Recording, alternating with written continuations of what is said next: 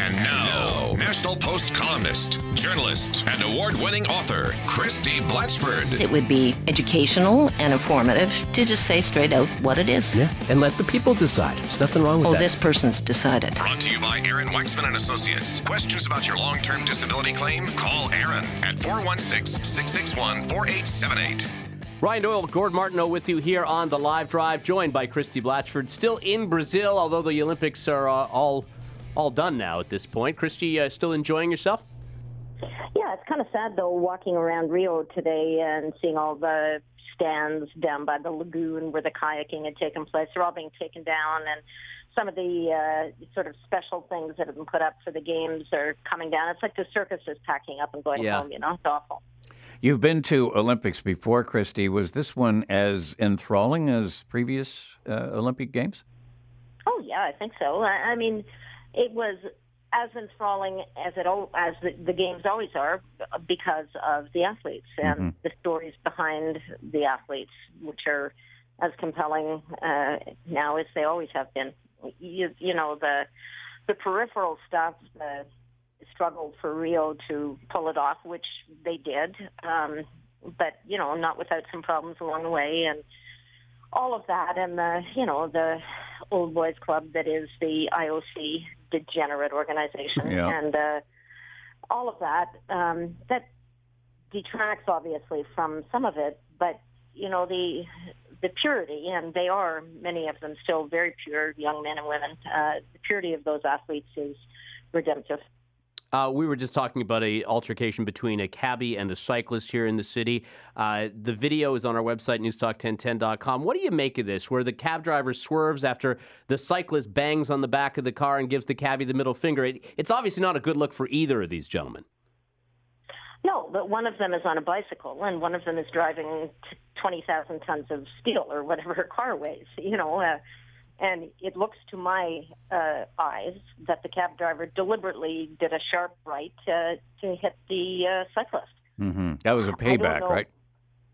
Well, I don't know if it was. Uh, I mean, I guess it's a payback for what? The cyclist uh, whacking the back of his car? Yeah, it was uh, you know a further escalation of something that had happened prior to the start of the video. Apparently, we are told by a bystander that uh, there had been some sort of uh, altercation, let's say, and the cyclist had tailed the taxi for two blocks, banging on the car and yelling at the cab driver. And eventually, the cab driver made that sharp right turn and knocked the guy off his bike. Yeah, well, obviously, if the cyclist did that, it's wrong and it's dangerous and it's provocative. Um, but you know what a what drivers of cars have to remember is that they can't play those games. They aren't just 150 pounds of guy on a you know a, a light bike. Yep. They're in a car. You don't get to hit cyclists no matter what they've done to you. And you remember mean, you remember the episode that happened what about a year ago in the city where a cab driver did the same thing and killed a guy. yeah, you did. I covered part of that trial. Yeah, yeah. So that shows you how difficult case. dangerous it can be. It can be. Yep. Did you have any Zika fears when you were in uh, Rio? No, well, you're I still don't- there. I have not seen one mosquito. I am not exaggerating. I have been to four Brazilian cities Rio, Sao Paulo, Belo Horizonte, and Brasilia, and I have in that time seen not one mosquito. Now, I know some of my colleagues who were in Rio at outdoor events did see them, Mhm. uh, and that's that's interesting, but I didn't see them. And a travel doctor I saw before I came down here just to get some shots, Mm.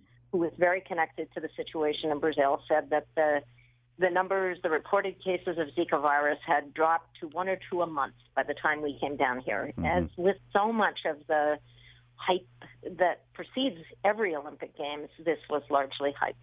There's an interesting story developing in Scarborough, and I wish I, I actually knew that these trees existed. But the Canadian victory at Vimy Ridge, won almost a century ago on the battlefields of France during the First World War, now at the center of a new fight that's heading to City Hall later this week. It's actually all over a grove of oak trees that have become locally famous because of their pedigree. They were actually grown from seeds brought home to a Scarborough farm by a soldier who gathered the seeds on Vimy Ridge. Now, a group wants this to be designated a historic site. The problem is they're on the property of a Scarborough Chinese Baptist church that says absolutely uh uh no way. Uh, do you see any compromise happening on this?